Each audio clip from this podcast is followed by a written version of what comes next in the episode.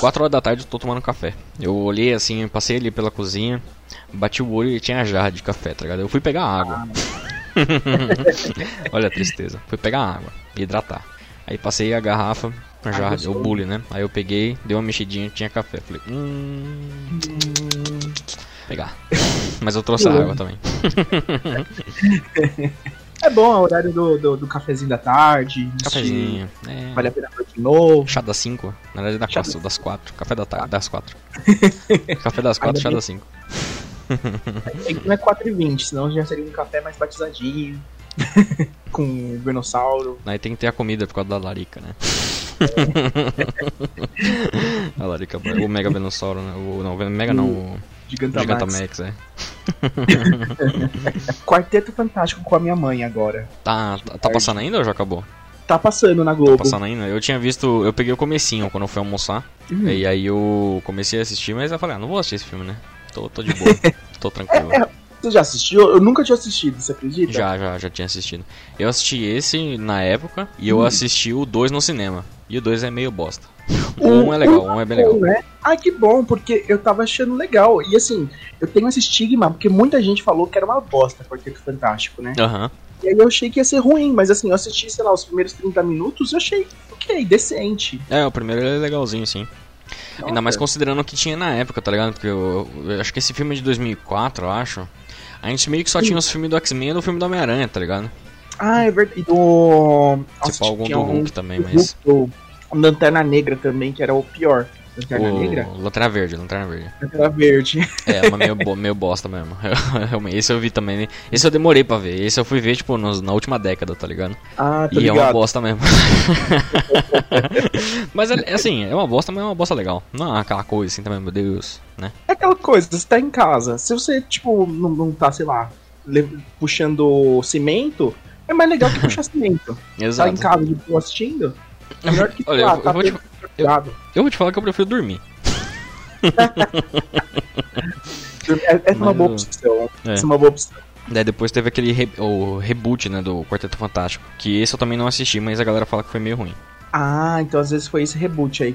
É. Porque eu não assisti nenhum, assim. Eu não sou é, Quarteto Fantástico Zete. Entendi. Se é eu acho que não tem, mas agora tem. Você cunhou o termo. É uma droga. Você lembra quando a gente foi no... A gente...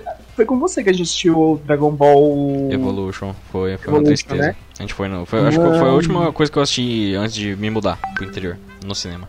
Mano, você lembra? E, e tipo assim, o, o ruim é que assim, a gente pagou, então... Quando você paga, você fica triste. Você gastou seu tempo e seu dinheiro pra assistir pois uma, é. uma bosta. Assistir uma bosta.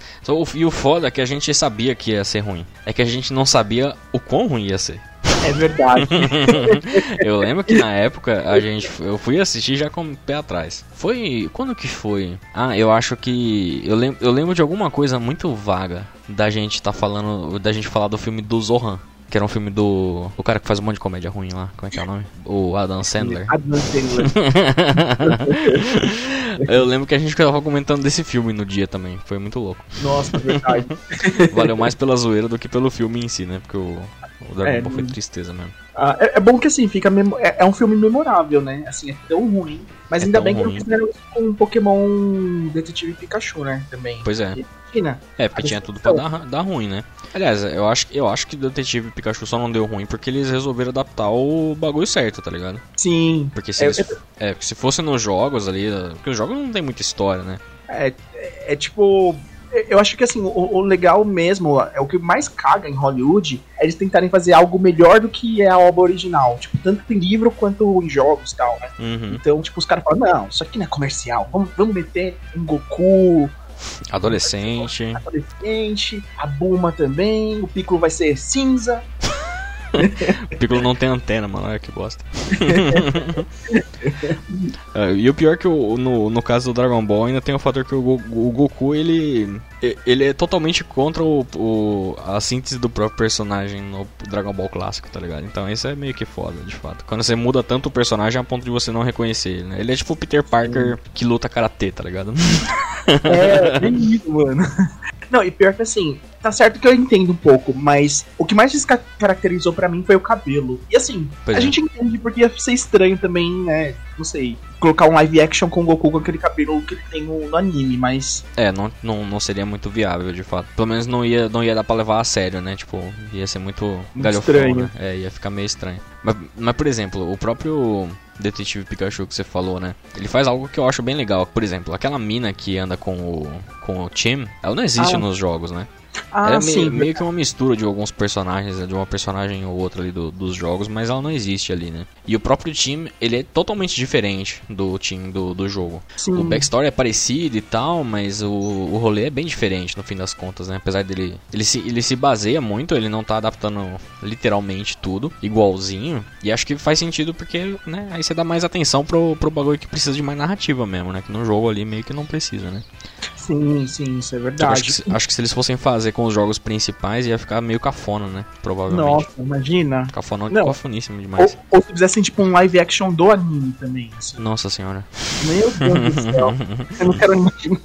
Eu tenho medo, de verdade, deles resolverem fazer isso depois do Detetive Pikachu. Que eu lembro que saiu na época umas, umas coisas que eles estavam querendo fazer e tal. Ah, não sei. Prefiro que Meu, não, mano. Prefiro... Por Deus, não, não. Eu é, acho melhor não. não. Sei lá. Alô, lá, os artistas de Hollywood e tal, o, aquele Tom Holland lá pra ser o Ash, sei lá. O Tom Holland.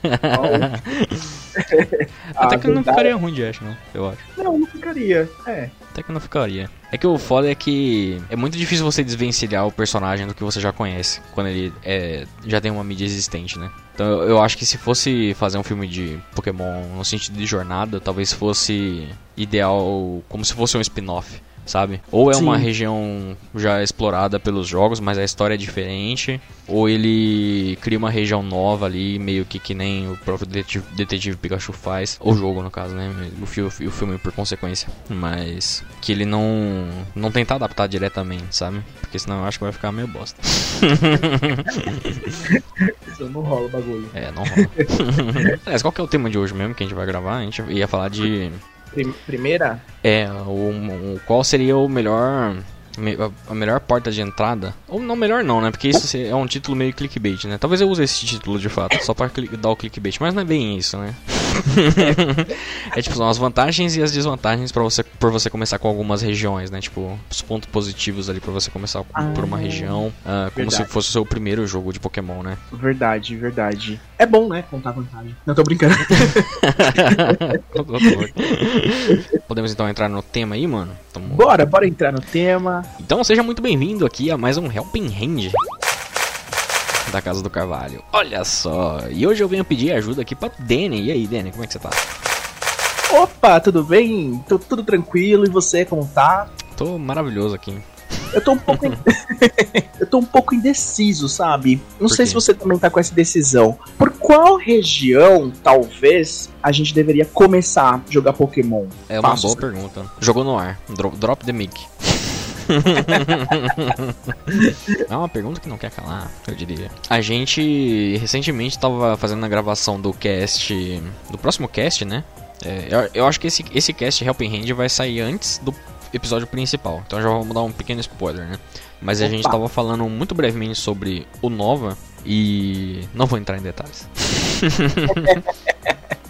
E, tipo, conversando assim, né, a gente tava trocando as ideias e tal, e eu tava meio que pensando nesse rolê também, né, tipo, já do... O que será que vai surgir aqui de discussão que pode, talvez, me fazer pensar também que o Nova é um bom candidato pra, pra ser, né, um... Uma boa região pra início? Uma boa região, é, exatamente, uma boa região pra início. E eu não, não, não pensei em nada exatamente assim, mas eu achei muito engraçado que o que eu percebi de o Nova, em particular, eu conseguia pensar em toda a região, relativamente, tendo um pouco disso, tá ligado? Uh, ah. Meio que... Meio que tanto faz. No fundo, no fundo, tá ligado? A gente já, já, já, a gente já botou o balde de água fria, assim, né? Uh, se você é cem por cento casual, acho que meio que tanto faz. No fundo, no fundo não tem uma melhor pra você começar. Melhor, né? Hum. Tipo, definitivo. Eu acho, pelo menos, né? Não sei se você concorda ou não. Mas vou tentar elaborar uma... algumas ordens, tá ligado? Do que eu acho que seria interessante. Mas nada do que a gente diz aqui é regra, né? Tipo...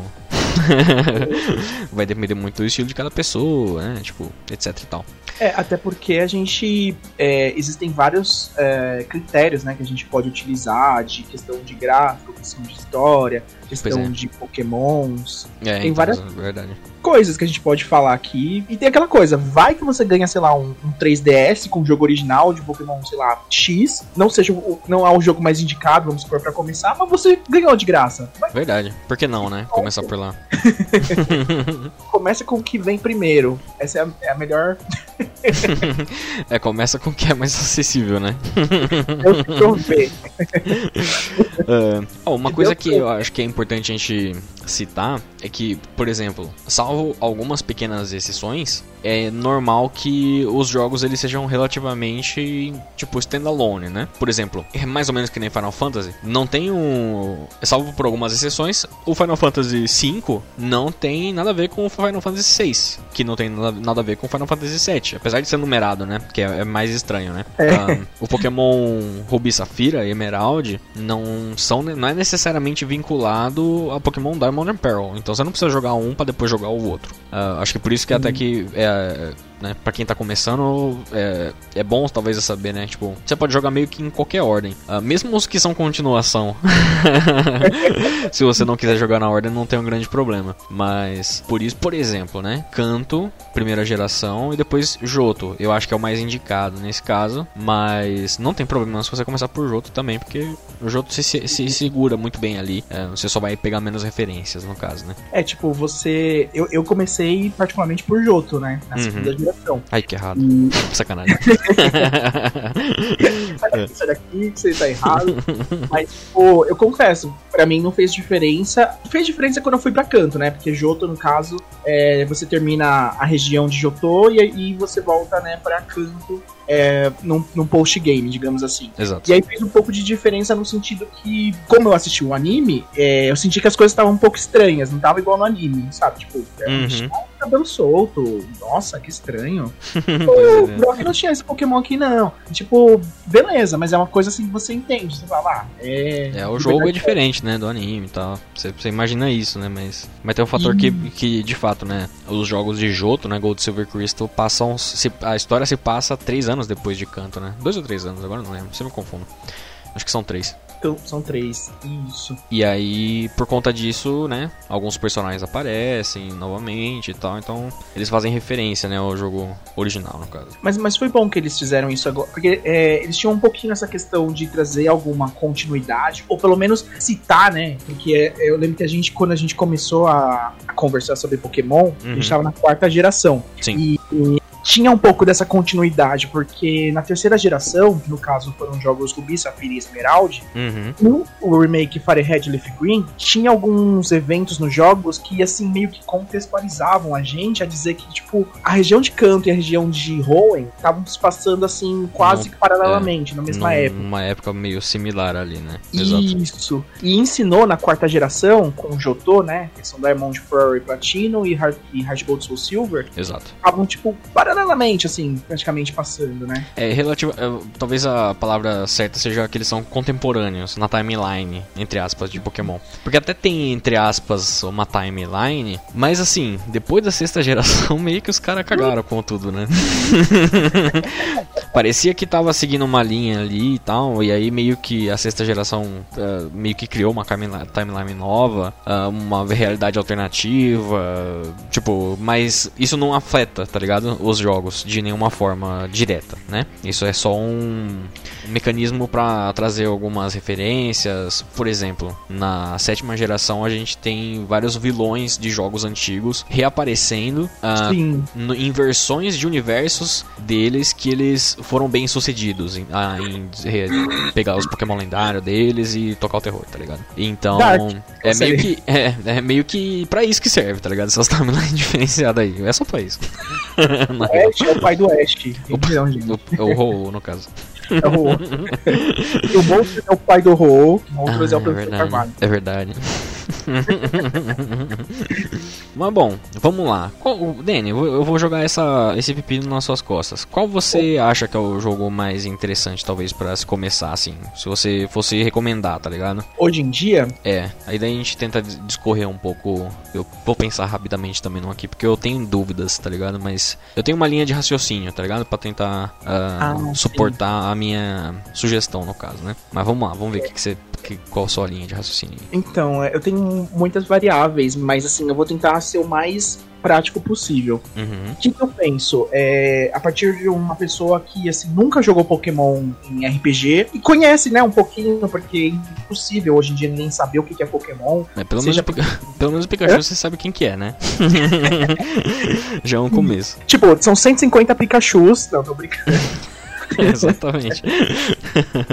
É, mas eu colocaria, assim, hoje em dia, o Let's Go pra começar por conta de gráfico versus um, facilidade de jogo. Uhum. O Let's Go não é um, um jogo é, totalmente ori- original, assim, como eu posso dizer. Ele uhum. é um remake, digamos assim, uma edição especial de Pokémon Yellow, foi Sim. da primeira geração, só que com alguma jogabilidade de Pokémon Go, que é o do celular lá, ó, criativozinho. Eu acho que, assim, seria uma, uma porta, assim, talvez, de entrada, e eu acho interessante até falar sobre isso. Dependendo de, da idade do fã de Pokémon, ou da pessoa que vai iniciar, às vezes ela não vai conseguir se adaptar aos gráficos muito antigos. Exato. Tipo, pegar um, um Red, que é preto e branco, você não consegue nem ver direito que Pokémon que é, uhum. tá bem ligado. Os sprites às meio bugados. Pessoa... muito diferente. Os sprites da primeira geração são bem mais, bem mais diferentes mesmo. Sim, e o PlayStation cinco tá aí, ó, batendo na porta, então vai ter gente achando, sei lá. Eu colocaria Let's Go hoje em dia, não sei. E você? Justo. Eu, aquele bom e velho depende, né? Depende. É, eu concordo Nossa. com você nesse sentido. Tipo, se a pessoa, ela às vezes conhece muito superficialmente alguma coisa assim e tal, e ela quer pegar um jogo pra ver qual é, né? Qual eu é? acho que o Let's Go, ele é uma ótima porta de entrada, realmente, pra, pra pessoa conhecer. Eu acho que, se, mas eu acho que, se, por exemplo, se a pessoa, ela tá querendo entrar de cabeça, tá ligado? Ela fala assim, eu quero consumir Pokémon e eu quero ser o profissional, eu quero ser o, dos mestres o melhor. Opa! Eu acho que a pessoa deve começar, de fato, pela primeira geração. Eu acho que ela deve jogar todos os jogos por ordem, certo? Hum, legal. Primeira geração, talvez não necessariamente todos os jogos, né? Por exemplo, não precisa necessariamente jogar o Yellow, uma vez que você jogue, sei lá, o Blue, né? Tipo, o Red Blue, no caso, que é né? a versão ocidental. Sim. Joga um dos dois, ou joga o Yellow, passa pro próximo. Uh, talvez o Crystal, que é a versão mais completa. Uh, ou o Gold Silver, daí tanto faz mesmo. uh, depois pega Ruby Safira ou Emerald, depois Diamond Pearl ou Platino, uh, no meio os remakes também, né? E tal. Eu acho que deve, deve, deve ser seguido uma ordem de lançamento. Pra quê? Pra se compreender como foi a evolução dos jogos. Porque dependendo de como você joga fora de ordem, uh, é difícil de você se situar, tá ligado? Que eu acho particularmente que é uma das razões pela qual a primeira geração é relativamente odiada hoje em dia por parte da galera. Uh, talvez a galera tenha começado pela terceira, quarta, quinta, sexta, sétima gerações, e aí elas vão olhar pra primeira geração, aquilo que você falou, né? Tipo, o sprite é meio bugado, meio zoado, o jogo em preto e branco, não tem feature nenhuma, porque só tem as batalhas, não tem ability, não tem item, tá ligado? Tipo, é uma bosta. É uma bosta? Não é uma bosta. Necessariamente é uma bosta. Se a gente for comparar com todo o resto e com as versões mais modernas, sim. Ele sim. é relativamente inferior, porque ele tem muito menos conteúdo do que as outras gerações. Mas, em contrapartida, eu acho que é importante conhecer, tipo, o que veio lá de trás, tá ligado? Pra você entender como foi a progressão da franquia até chegar nos jogos mais modernos. Uh, só que eu acho que, tipo, não é todo mundo que tem essa paciência também. Então vamos supor, se a pessoa não tem paciência nenhuma, eu acho que ela deve focar nos remakes e nos jogos principais. Então, tipo, joga FireRed, joga... Sim. Aí eu... É, pode ser um... Joga, partir pra um HeartGold, ou talvez jogar um Ruby Safira, um FireRed e Ruby Safira, tá ligado? Pra, ah, pra, pra não sair do Game Boy Advance primeiro. Ah, e depois vai Diamond Pearl, Platino, pra um HeartGold, e depois aí vai pra frente, tá ligado? Uh, ou então, talvez até pode pular Ruby Safira e ir pra Oras, né? Tem Oras já também, tinha esquecido. Ah, Oras é também é uma boa. Mas o, o, o, o ruim dos remakes é que ele, ele vai dar aquela tapeada, né? Porque, por exemplo, FireRed e LeafGreen tem as C V Islands, que são ilhas que você encontra outros Pokémon, que tem mecânica de breeding, né, de cruzamento entre espécies e tal, que não tem nos originais. Então, se você só joga... Por isso que eu acho que é muito importante você conhecer o original também, porque se você só jogar remakes, você acaba meio que tendo uma impressão errada do... de como era o original, tá ligado? Porque os remakes não, sempre vão adicionar coisa nova, né? É, e geralmente remake é final de geração, então eles já estão assim com o uhum. gráfico mais no limite. É diferente a experiência, né, de jogar remake. Pois é. O, o próprio Horaz, né, é meio que... gritante até o que a, as mudanças que eles fizeram visualmente, assim. Tipo, em questão de mapa, é o mesmo mapa, sim, mas é muito mais bonito porque ele tá em três D, tá mais detalhado, tem várias coisas assim. E o mesmo vale pro Let's Go. O Let's Go, ele também, ele, ele, eles são, aliás, bem parecidos, né, em questão estrutural, hum. assim, né. Então tem... O, o Let's Go, ele de fato, ele é muito mais bonito do que o FireRed LeafGreen e do que o Red Blue, né, originais. Sim, sim. Mas ele, se você só jogar o Let's Go, você, eu acho que perde um pouco da própria essência do original e, e, e não consegue entender exatamente como que a, sabe, tipo, da onde veio e pra onde estamos indo, tá ligado? Eu acho que se você vai entrar muito hardcore de cabeça, assim, nos jogos, você precisa ter essa mentalidade, na minha opinião. Mas não é, uma obriga- ou não é uma obrigatoriedade, obviamente. Até porque jogar tudo hoje em dia é meio complicado, de fato, né? Todos os jogos da franquia. Nossa, haja tempo. Mesmo uhum. jogando em speed, speedrun, né? É, uhum. não, é exatamente, é complicado. Nem só tempo, mas é até de dinheiro, né? Porque tem que comprar todos os jogos, né? Só se você for na, na, na maracutaia aí, né? Tem as maracutaias da vida, né? Mas a gente não, não, não, não vai sugerir isso, né? Ou será que vai?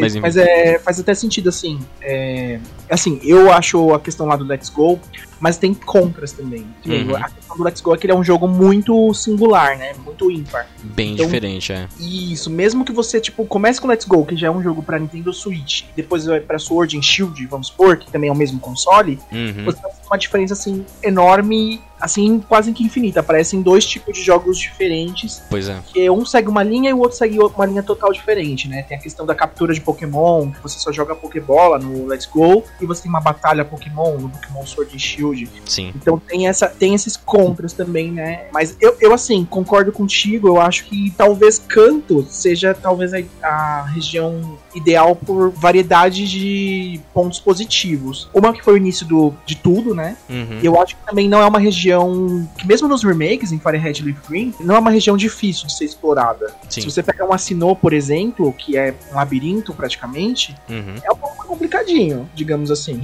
É, é verdade. É um pouco mais complexo mesmo. Mesmo. Tem umas partes ali que dá pra se perder se você não souber pra onde tá indo. Se Sim. você não tem muito domínio de inglês, principalmente, né? Tipo, é natural até que você se perca em algum momento. E as features também, né? Às vezes embolam um pouco, porque Kanto não tem tanta coisa pra você fazer assim, de diferente, né? E às vezes as features podem confundir. Eu não sei, pois se é. eu começasse por Diamond Pearl, por exemplo, do zero, é, talvez, sei lá, e depois fosse pra, pra Black White. Uhum. Eu ia falar, mano, o que que parece que o jogo me deu uma desevoluída? Desevoluída? É. Porque ele era cheio de coisa, tinha... É, H M pra tudo, tinha contest e tal, parece que tiraram, não sei. Pois é, é verdade. Tem isso de fato, realmente, né? Eles vão adicionando e retirando algumas features, né? Até pra dar uma respirada em coisas novas, né? Tipo, pra não ficar necessariamente sempre maçando só o mesmo tipo de feature, né? Mas às vezes eles acertam, às vezes, às vezes eles erram, né? Nas features. Uh, feio demais. É, a outra, outra vantagem de fato nessa linha que você tá falando, né? Por exemplo, o Kanto, ela por ter menos features, você tem mais onde se focar no caso, né? E conforme você vai vendo o que eles foram adicionando, você vai pegando aos poucos, né? Tipo, a tanta quantidade de espécies quanto os próprios itens, né? Porque toda geração também eles adicionam uma série de itens novos. Então, por exemplo, começar num jogo novo, você tem, tipo, você tem que saber trocentos milhões de nomes de espécies, de habilidades, de entender como é que funciona a mecânica do jogo, um monte de item, é, sabe, tipo, é, é, às vezes é muita informação. Uh, e o Let's Go é bom em parte por conta disso também mesmo, pra quem tá iniciando e n- talvez não queira necessariamente ir de cabeça, né, mas tá interessado em descobrir como é que é. O Let's Go realmente ele, ele dá essa filtrada, né, que foi até algo que a gente comentou na época que saiu mesmo, dá uma retirada de informação justamente pra, pra pegar, principalmente, por exemplo, a galera que veio do Go, né, que não tá acostumada com esse tipo de, uh, de overload de itens, né? Essa caralhada de item que tem. Uh, e de habilidade, né? De, de held items e tal. E é interessante que parece que, é, principalmente os jogos a partir da sétima geração, que eu senti uma facilitada em questão de informação, uhum. e, e os de Kanto, tanto em FireRed LeafGreen quanto Let's Go, porque assim, a gente tem muitas funções de ajuda, né? Sim. O FireRed LeafGreen, eu lembro que tinha aquele botão L R, né? Do Game Boy Advance. Sim. Que tinha um tutorialzinho, né? Pra você aprender algumas coisas. É, na sétima... é verdade, é verdade. Isso, é, isso ajuda, eu acho que bastante pra quem tá começando. variando, porque tem também a questão de tipos de Pokémon, de fogo, de é, água, qual que é mais forte que o outro, qual que perde pro outro, é ataque. E ajuda muito, assim. É, na sétima geração eu, eu senti até uma, uma. Porque eu não sou expert em tipos, mas uhum. às vezes eu dou umas. Peraí, isso aqui é forte mesmo contra esse? E aquele, aquele, aquela legendinha que eles colocam agora nesses jogos mais recentes, falando, ó, oh, uhum. isso aqui é super efetivo e tal. Dá uma Ele ajuda. Dá uma, dá uma, uma certeza, né? É, de fato, tipo, alguns tipos regulares eu nunca tive problema, de fato. Mas, ocasionalmente, alguns eu confundo. Por exemplo, uma coisa que muitas vezes eu confundo até hoje, a hora que eu comecei a jogar na primeira geração, e eu confundo até hoje isso. Golpe Fighting não acerta Ghost, mas golpe Ghost acerta Fighting. E eu, na minha cabeça, às vezes é, é um anula o outro, que nem normal, tá ligado? E não é assim. Ah, sim. Ah, buga um pouco, né? Buga um pouco a, a mente. Mas isso é porque, eu, às vezes, eu uso pouco, pouco Pokémon Fighting, ou uso pouco Pokémon Ghost e tal, né? Mas, por exemplo, com a introdução do tipo Fada na sexta geração, é um bagulho que eu muitas vezes esqueço até hoje, tá ligado? Como é, que, como, como é o type matchup pra alguns tipos específicos, tá ligado? Sim. Eu sei que Fada toma fraqueza pra metal, poison e tal, mas, por exemplo, eu nunca lembro exatamente se Dark é not very effective, ou se ele é efetivo normal, ou se não é efetivo, sabe? Tipo, eu não, alguns eu sempre tenho dificuldade mesmo, então esse... Essa ajudinha é meio que uma garantia, né? Pra, pra gente ter certeza de como que funciona. Sim, é, são dezenove, dezoito tipos. sete. É, tipo pra caralho. É um desses seis. É, tipos. Acho que é dezesseis, eu não sei se é dezesseis ou dezessete. Não lembro agora também. É, um, é mais de dez, gente. É mais de, é mais de quinze, quinze. Mais de quinze, certeza. É, é tipo pra caralho. É, eu, e é verdade, esse rolê do FireRed, ele... Aliás, não só do disso, mas do, dos pró- próprios itens que a gente tinha falado, né? Por exemplo, na segunda geração eu não lembro se tem descrição de item, mas na primeira não tem. Então, de fato, por exemplo, você pegou uma Pokéball, você não sabe pra que ela serve, tá ligado? Dentro do jogo. Você não tem descrição do que, pra que ela... porra serve. Você pegou uma Potion, você não sabe, tá ligado? Até você usar. Sim. Então, é, pode ser um problema. Os jogos mais novos, eles... Aliás, a partir da terceira pra frente, é certeza que eles identificam o que faz. E a oitava geração, quando você pega o item, ele já fala o que que faz. E isso é muito bom pra quem tá tão só começando, mas pra, pros itens novos, né? Que, tipo, você não sabe exatamente o que que eles fazem, né? É que nem o Breath of the Wild mesmo, que você pega o item a primeira vez, ele te avisa, olha, você não tem esse item aqui, essa é a primeira vez que você pegou esse item, e esse item faz tal coisa. Olha que legal. Muito bom. Não, fora os itens antigos, igual você mencionou, meu, tem uma caralhada de itens de Pokémon. Às vezes os antigos a gente não lembra, porque é uma coisinha ou outra que foi lançada, sei lá, lá na quarta geração, a gente tá na oitava, uhum. Você não vai decorar cem por cento, porque exato. É item, é Pokémon, é T M, H M, A E, é A M agora, não, é T R. É o T R, A M, A M, F M. É, é, é, A M é rádio, porra. Não, não me Então tem essa, tipo, os jogos mais recentes, eles têm muito mais informação abundante, de fato, do que os jogos mais antigos. Por outro lado, se você, é aquele negócio, né? Se você começa a jogar agora, por exemplo, pela sétima, oitava geração, que são as mais recentes, né? Se você for jogar uma, uma geração mais antiga, tipo, nem, não vou nem pras primeiras, mas uma terceira, quarta geração, você precisa saber que, tipo, tem, tem mudança de mecânica, tem mudança de, né, tipo, você tem que se colocar na mente que, como se você estivesse nos anos dois mil jogando esse jogo, tá ligado?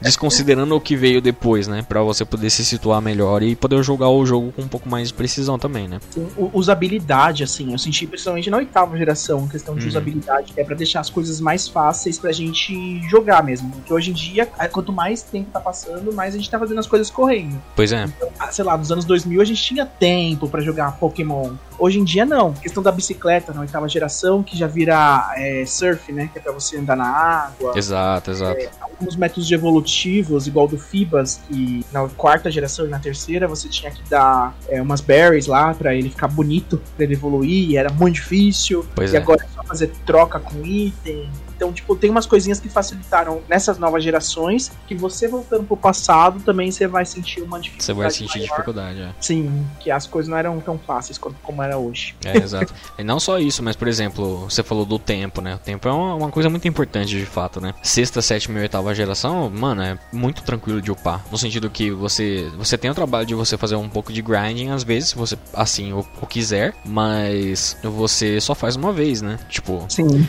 Quinta geração pra trás, você tem que fazer com todo o Pokémon, tá ligado? E aí demanda muito tempo de, de, de grind mesmo, de upar, né? De pra separar tempo pra poder nivelar os seus, os seus Pokémon ali do, do jeito, né? Tipo, pra ninguém ficar tão pra trás assim, né? Mas tem, tem, tem diversos, muitos estilos de jogos também, né? Você não precisa ter necessariamente a sua party completa, né? Seus, o seu Sim. equipe de seis completos. Você pode ter menos, você pode ter mais. Mais não, né? Mas pode ter seis. Eu, no início do, quando eu comecei a jogar Pokémon, eu era tipo aquele um Pokémon só. Então era o resto level três, cinco e o meu Pokémon lá level oitenta. Tipo, é, uh-huh, tá ligado, tá ligado. Eu nunca gostei muito de fazer isso, mas eu confesso que eu nem sempre eu tinha paciência pra upar todos os no mesmo nível, tá ligado? Isso é verdade. Isso é uma ah, verdade. Mas são tempos diferentes, né? Pois é, pois é. Mas eu acho que, que tem isso, né? Tem esses fatores. Agora, falando um pouco de gerações individuais, né? Por exemplo, a gente falou bastante da, das gerações novas, principalmente o Let's Go, um pouco de Sword Shield, uh, mas também falou um pouco da, da primeira geração, né? Sim. Uh, mas e as outras, né? Quais, quais são vantagens pra se começar, por exemplo? Vamos supor, a pessoa, ela, gostou, ela olhou, assim, os mapas todos e tá olhando pra Hoenn. E ela quer começar por Hoenn, saca? Tipo assim, hum, uhum. não sei, eu gostei. Gostei desses lendários aqui, gostei desse mapa, os personagens, achei mais carismático. Tô, tô pensando em começar por esse. Uh, o que, que eu preciso saber, talvez, pra começar por essa região? É... Tem Div, não. Tem Div.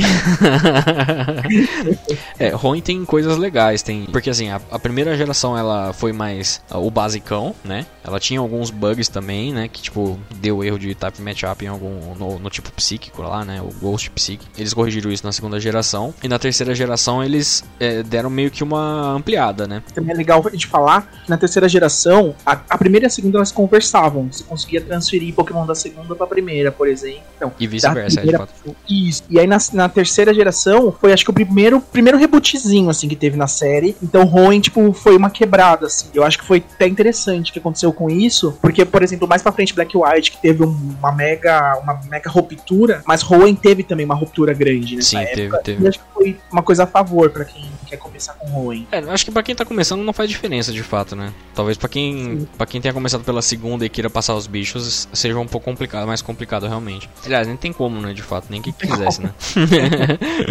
Mas hoje em dia é muito mais difícil também você pegar o jogo da primeira geração e passar pra segunda, por exemplo, né? Mas assim, eu acho que Hoenn é uma região bem... Eu tô falando da Hoenn terceira geração. Da terceira tá? geração, sim, exato. É... É. Eu senti uma certa ruptura, assim, é, inicial. É diferente você jogar Hoenn e jogar Johto e Sinnoh. Eu sinto que elas são muito mais dependentes de outras histórias, essas duas últimas, do que Hoenn e Kanto. Então, uhum. porque ela tava de certa forma é, já meio que isolada, né? É uma região que, tipo, é uma ilha, é uma ilha gigante, né? Sim, sim. É, não tem, assim, personagens de outras gerações e tal. É, ele é bem standalonezão mesmo, de fato. Eu Eles acho que isso é bom pra contextualizar. Tipo, é, isso é bom os personagens lá estão lá. É verdade, não, é verdade, é verdade. Hoenn, nesse sentido, é um bom ponto de partida, de fato, por ele justamente não depender tanto da, da primeira e da segunda. E acho que nem na... Acho que nem no... Se a gente for considerar o remake, eu acho que ele também não, não faz tanta referência, assim, aos jogos antigos, né? Acho que ele eu só usa... Um pós-game só, se pá, né? Que ele tem o Locker e... Sim, e as Megas. Eu acho que as Megas... É, as tem as Megas, né? Essa questão das Megas, eu não sei se é bom. Não sei. É. É bacana, mas... mas... Você acha? mas, mas não, não. É insano para pensar o quanto de coisa que ele adicionou, porque em contrapartida a quarta geração não adicionou tanta coisa assim como a terceira adicionou, né? Sim, além verdade. Da, da milharal de itens aí. é, ele adicionou natures, né? Que são as personalidades dos Pokémon. É, traços que vão aumentar status ou diminuir aí a, o, alguns status específicos no caso, né? E as habilidades, né? Habilidades individuais, que são tipo efeitos secundários que cada Pokémon pode ter e pode ser ativado durante a batalha ou algo assim. Então é, é, é bem rico de fato e ele não depende realmente muito do resto, né? Do que veio Tem antes batalha, pra... Batalhas em duplas também. Batalhas em dupla, verdade. É, as berries, que... as berries, assim, as berries foram introduzidas em Gold Silver tecnicamente, mas, mas o Hoenn pegou pra valer, né? No sentido Sim. de você poder plantar as berries, colher elas e cada uma ter ser bem diferente uma da outra. Ter, tipo, muita berry e ser, cada uma ser bem diferente uma da outra. Sim. E, assim, pontos negativos, assim, de Hoenn, você vê algum? Too much water, né? Too much water. Não, eu acho que, eu não sei, pra ser bem honesto, assim, eu acho que não tem grandes, grandes pontos negativos pra se começar em Hoenn, talvez. É, eu também é, tô pensando aqui, eu, talvez... Eu vejo uma coisa que eu acho que, assim, eu penso que quando você é um jogador iniciante, você precisa de um, um jogo mais linear pra começar. Uhum. E as, aquela questão de você ir tal pro lugar, depois você tem que retornar pra Petal Burr e tal, Hoenn eu não vejo que é um jogo tão, tão, tão linear nesse sentido. Pois é, é verdade, você tem razão. Você um pouquinho, talvez. É verdade. É verdade. Ele pode ser um pouco complicado. Não, eu acho que não pode ser complicado, não. É tranquilo até.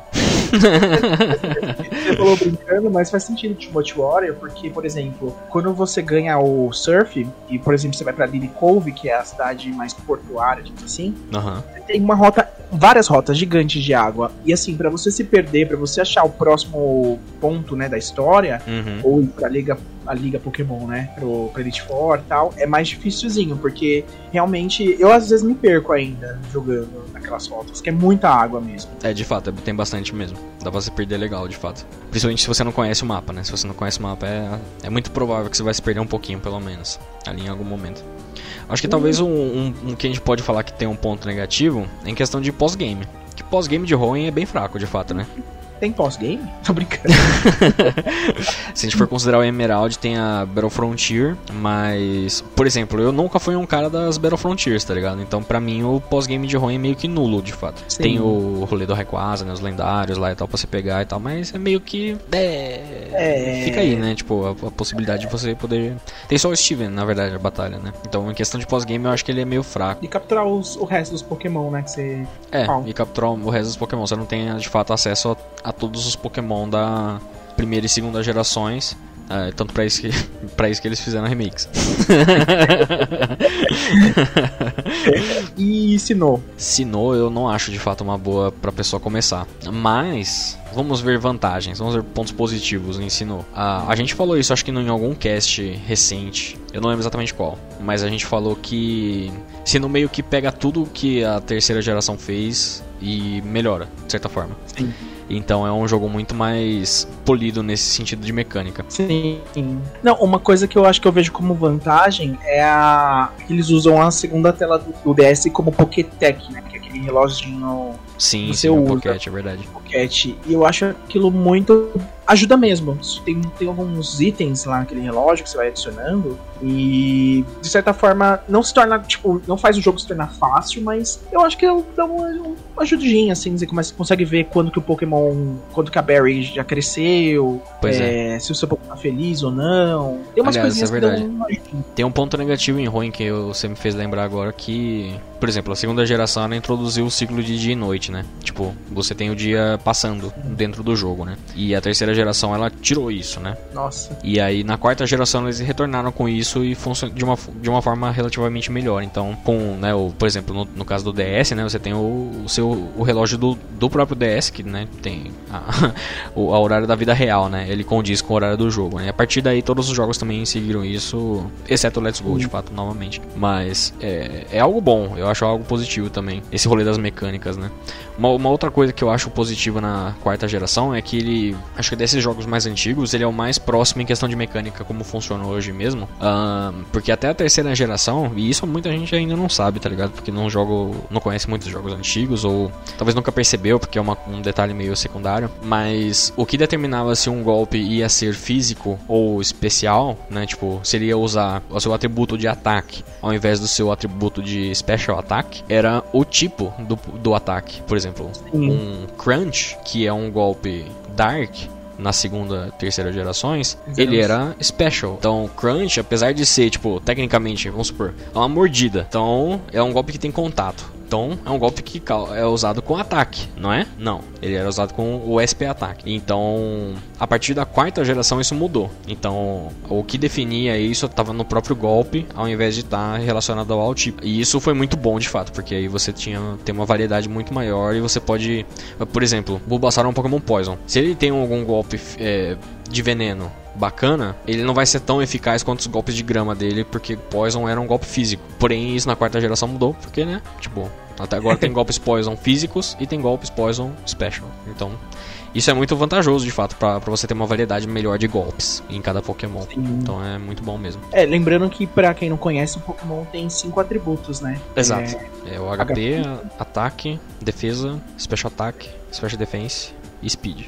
No caso são ah, seis, né? Mas, mas é que o H P, ele nem sempre é considerado atributo, né? Tipo, ah, sim, não é um dos status à parte, mas, mas ele tecnicamente existe também, de fato. É verdade. Aí, tipo, faz, e faz todo sentido, né? É, não sei porque eles demoraram tanto pra colocar isso, mas tá bom. É, mas colocaram, pelo menos, né? Chega, uma hora chegou e colocaram, colocaram, de fato. Acho que, acho que essa é a melhor vantagem, de fato, na, de fato, talvez pra quarta geração. Sim. Uh, quarta geração tem bo- ótimas músicas também. É, é uma região linda, a história perfeita. Eu acho que também, pra quem, uma vantagem, eu senti que na quarta geração eles usaram, eles conseguiram usar um pouco mais os Pokémons antigos, pra quem tem uma identificação com os primeiros Pokémon, os cento e cinquenta, os duzentos e cinquenta, porque é. tinha muito Pokémon que ganhou é, pré-evolução e evolução pois nessa é. geração. É. E Hoenn, eles lançaram, eles tinham Pokémons antigos, mas tinha muitos Pokémons da região em si, né? Uhum. E aí você não vai encontrar tanto Pokémon assim antigo em Hoenn, por exemplo. Pois é, verdade. E aí negativo, eu acho que, não sei, é a mesma questão de Hoenn, eu acho que é um mapa muito labirinto. É, mais com... eu acho que é mais com... não vou dizer que talvez seja mais complexo, mas ele é tão complexo quanto ali em, em algum momento ali, perto do terceiro, quarto, quinto ginásio, né? Mas mais assim, Hoenn mesmo, Hoenn também ca- ca- cafunde ali, né? Tipo, quando você tem que voltar pro Norman, você tem que chegar na Flannery, você tem que chegar na... em Lavarid, né? Um pouco complicadinho. Não é que é complicado, né? Mas ele é... né? Você pode se perder ali. Se você não sabe inglês, vai, é, você vai, vai ter problemas. Perder. E o, o Sinnoh tem um pouco disso também, de fato. Acho que até tem um pouco mais, de fato. Porque não é só ali. Tem uns dois momentos ou três que você tem que fazer umas quests lá, que você, você tem que se desviar bastante do, do caminho. Eu, particularmente, gosto bastante disso, mas pra quem tá começando, não é tão interessante, realmente, porque você pode se perder, de fato, e o jogo fica, pode ser um pouco chato. Sim. É, acho que fora isso não tem muito, né? Eu acho que t- talvez, o, eu, assim, aí é uma questão de opinião, né? Eu acho que a variedade de monstros em Sinnoh não é necessariamente das melhores também, pra você usar, tá ligado? Muito fácil você cair no que todo mundo usa já, tá ligado? Recusa imitações. É muito fácil, por exemplo, você cair num, ah, vou usar o Staraptor, Luxray, tá ligado? Tipo... é... sim. Tipo, são bons, são bons designs, são bons Pokémon, mas... O, por exemplo, é uma crítica que acontece com bastante frequência, né? Tipo, da galera que tem pouco Pokémon de fogo, de fato, em Sinnoh, né? Então, sim, você depende da ponta Rapidash, do starter, se você pegar o de fogo, e meio que é isso, tá ligado? Tipo... oh, acho que o Negma também, né? É, então, mas em, em, se você joga Diamond Pearl, isso também tem, é um, é um Nossa. problema muito grave de Diamond Pearl, na verdade. Diamond, muito grave. Diamond Pearl e Platino, pra quem não conhece, né? Introduziu várias evoluções de alguns Pokémon antigos da primeira e segunda gerações. Uh, e aí o que acontece? Muito legal, várias evoluções, né? Tipo, oh, temos aí o Magmortar, o Electivire, temos aí o, o Yamega da segunda geração, uh, vários Pokémon. Dusknoir, exatamente. Então, tipo, da hora. Só que a boa parte desses bichos não tá disponível pra você capturar, tá ligado? Não em Diamond Pearl. A não ser, tipo, depois no pós-game. E, ou se você tiver como transferir, né? De Hoenn pra, pra frente. Uma, ou da, de FireRed, LeafGreen e Hoenn pra frente, né? É, e é uma mecânica muito filha da puta, né? Porque do Magmar e do Elect- Electabuzz, você precisava ter uma fita de, acho que, FireRed e uma de LeafGreen. E aí colocar na, no slot de baixo do D S, né? Exato, você tinha que colocar o, a fita, o cartucho, no... O D S tinha o D S original e o Lite tinha um slot pra Game Boy Advance embaixo. Você colocava ele e aí você habilitava alguns Pokémon aparecer no mato. Uh, mas eu não tenho certeza se isso é disponível antes do, do, do pós-game, tá ligado? Eu acho que não. Eu acho que isso é só depois do pós-game também. Eu acho que se pá é, mas não tenho certeza. Não tenho certeza porque eu nunca usei isso, tá ligado? Tinha os piratão, né? E é, a gente não... tinha os piratão, mas aqueles lá não funfavam. Uh, e ainda assim não era todos Pokémon. E aí eles corrigiram isso em Platino. Em Platino tem bastante Pokémon já disponível dos que evoluem. Então talvez em questão de... Nesse sentido, o Platino dos três seja o melhor pra você começar se você for jogar at all. Mas ainda assim, de fato, eu acho que a quarta geração ela não é necessariamente a melhor pra começar não. Fora as referências, né? Porque, se bem que isso eu não acho que vai impactar tanto, mas pois é um é. ponto negativo. Porque você já começa a Diamond Pearl com uma referência de Gold Silver, que era é, é, o lago lá do... O lago da Fúria, né? Lake of Aí Rage. Tem a, a Jasmine, tem ainda tem algumas referências assim a outros jogos. Não vai atrapalhar acho que ninguém, é, mas... Não, não atrapalha, mas... É. Vez, né? É, não atrapalha, mas se, se você conhece a referência, você vai aproveitar ela muito mais, de fato. É lógico que, por exemplo, você pode começar por ele, depois você vai eventualmente conhecer os outros jogos, e aí quando você for, se você for rejogar, aí você vai falar, ah, isso aqui era daquele jogo, né, tipo, legal e tal, né, talvez, você, tal, talvez seja até interessante nesse sentido, como uma, uma, quando você rejogar, você vai pegar a referência, mas a primeira vez você não, você não vai pegar, não. Talvez seja até o, o contrário, né, tipo, quando você vê algo no jogo que ele fez referência, aí você, é. você, você vai se tocar assim, putz, nossa, esse jogo fez tal referência aqui, né, então era isso aqui e tal. Mas é interessante, no mínimo. A quinta eu também enxergo como um bom, uma boa porta de entrada, de fato, pra... Pra Sim. a quinta, por causa do Black White um, de fato. O Black White um tem, é, tem, essa, tem essa questão, né? Tem Black White e Black White dois, no caso, né? É o primeiro jogo que teve uma continuação numerada e direta, literal, dentro da mesma geração mesmo. Então, esse é, é aconselhável que você jogue o Black White, de fato, primeiro do que o Black White dois. Sim, e, e foi a grande ruptura, né, na época. Pois é, é. Porque você não tem nenhum... Assim, não é que se você não tem, não é possível se transferir, mas você começa Black White, é, você tem só os primeiros cento e cinquenta... Os cento e cinquenta e seis Pokémons é, originais de Unova, né? Exato. Você não tem nenhum Pokémon anterior. É bom isso, eu acho que é menos nesse sentido, quando você tá iniciando é mais. Exato, é mais exato. Fácil. É, eu acho que o, o que a gente tá até falou nesse, no último cast, né? Que a gente gravou lá pro cast principal, que vai sair, se tudo der certo, na próxima semana. Uh, justamente isso, né, de isso inicialmente causou uma, uma, uma sensação meio ruim, mas hoje em dia a galera gosta e muito provavelmente é a galera que até começou por Black White pra, pra né, Sim. e hoje em dia vê com, não vê isso com maus olhos, né, a fanbase não vê isso com maus olhos mais hoje em dia, pelo menos em Unova, né. Mas de fato é, é, se você for considerar que Hoenn tirou uma parte, porque ele não tirava todos, né, porque, por exemplo, tem o Tentacor da primeira geração, ele tá em Hoenn também, mas, Sim. né, tipo, ele não cortou todos os bichos, mas cortou uma boa parte, a maioria. É, Nova é cem por cento, assim. É cem por cento até, até você zerar o jogo. Daí depois você pode transferir, né, você pode transferir os jogos, os Pokémon da quarta geração. É, e, você pode, pode... e você pode encontrar alguns, né, no pós-game também, você encontra alguns Pokémon selvagens antigos no pós-game também.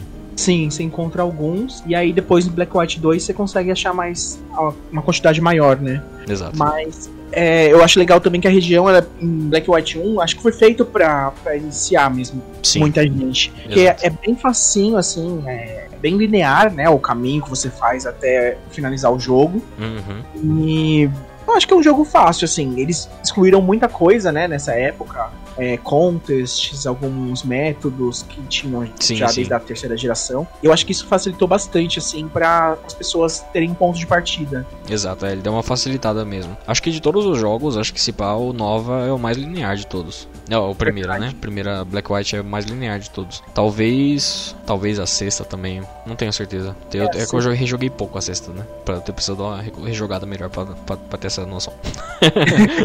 É, eu por enquanto. Eu não sei. Eu não. Eu vejo poucos pontos negativos em Nova. É, por justamente ela ser bem básica nesse sentido, cortar muita coisa, eu acho que seria uma boa indicação. Eu acho, é, que não, também... eu, acho que, eu acho que é uma ótima indicação mesmo, a quinta geração. Eu acho que funciona bem também, Black White e Black White dois, assim, pra quem quer iniciar, começar por esse e depois ir pro outro. Porque o dois ainda, pra mim, é uma introdução ao que os outros jogos são também. Sim, sim. É, eu tenho vários pontos positivos em Unova, né? Você tem os T Ms eternos, né? Que os T Ms são os itens que você pode ensinar golpes pros Pokémon e tal. E na partir da quinta geração os T Ms não quebram mais, né? Antigamente eram só os H Ms não quebravam.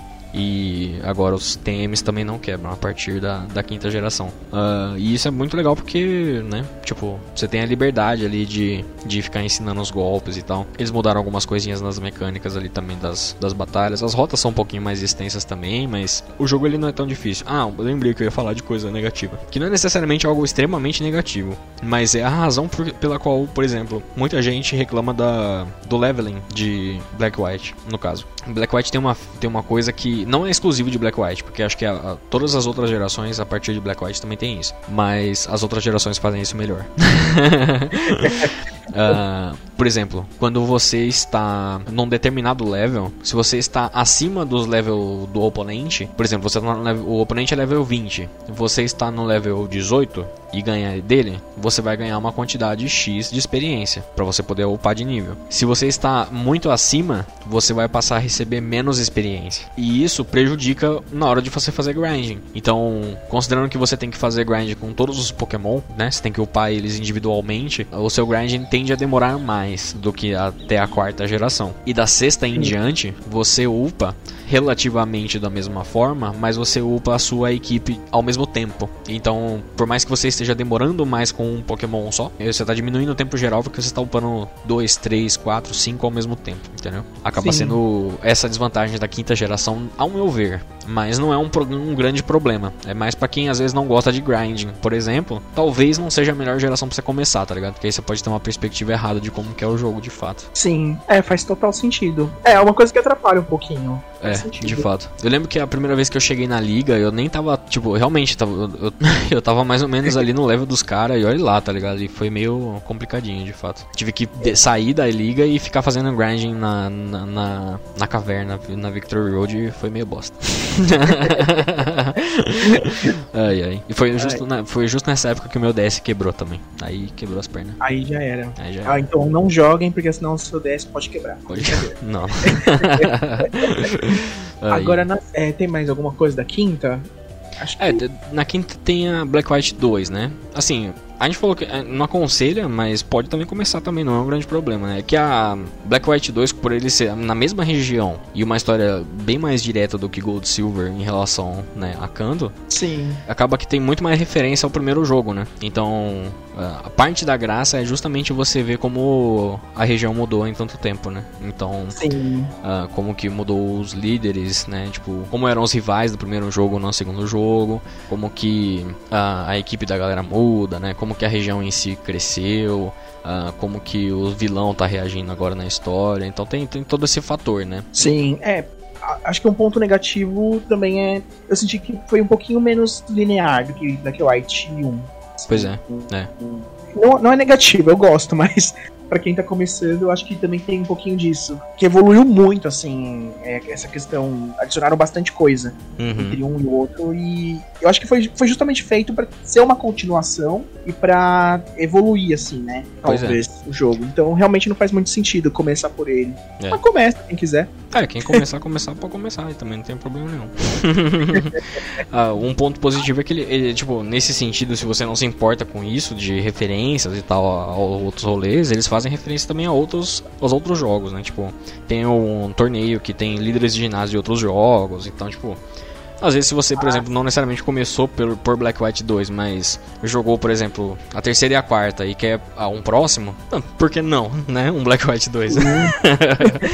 Tem vários Pokémon antigos, tem... tem é. Mas eu acho que é, o ideal mesmo é jogar o Black White um e talvez na sequência já pegar o dois. Aí pode ser interessante mesmo. Sim, agora, sexta, sexta geração, geração, mano.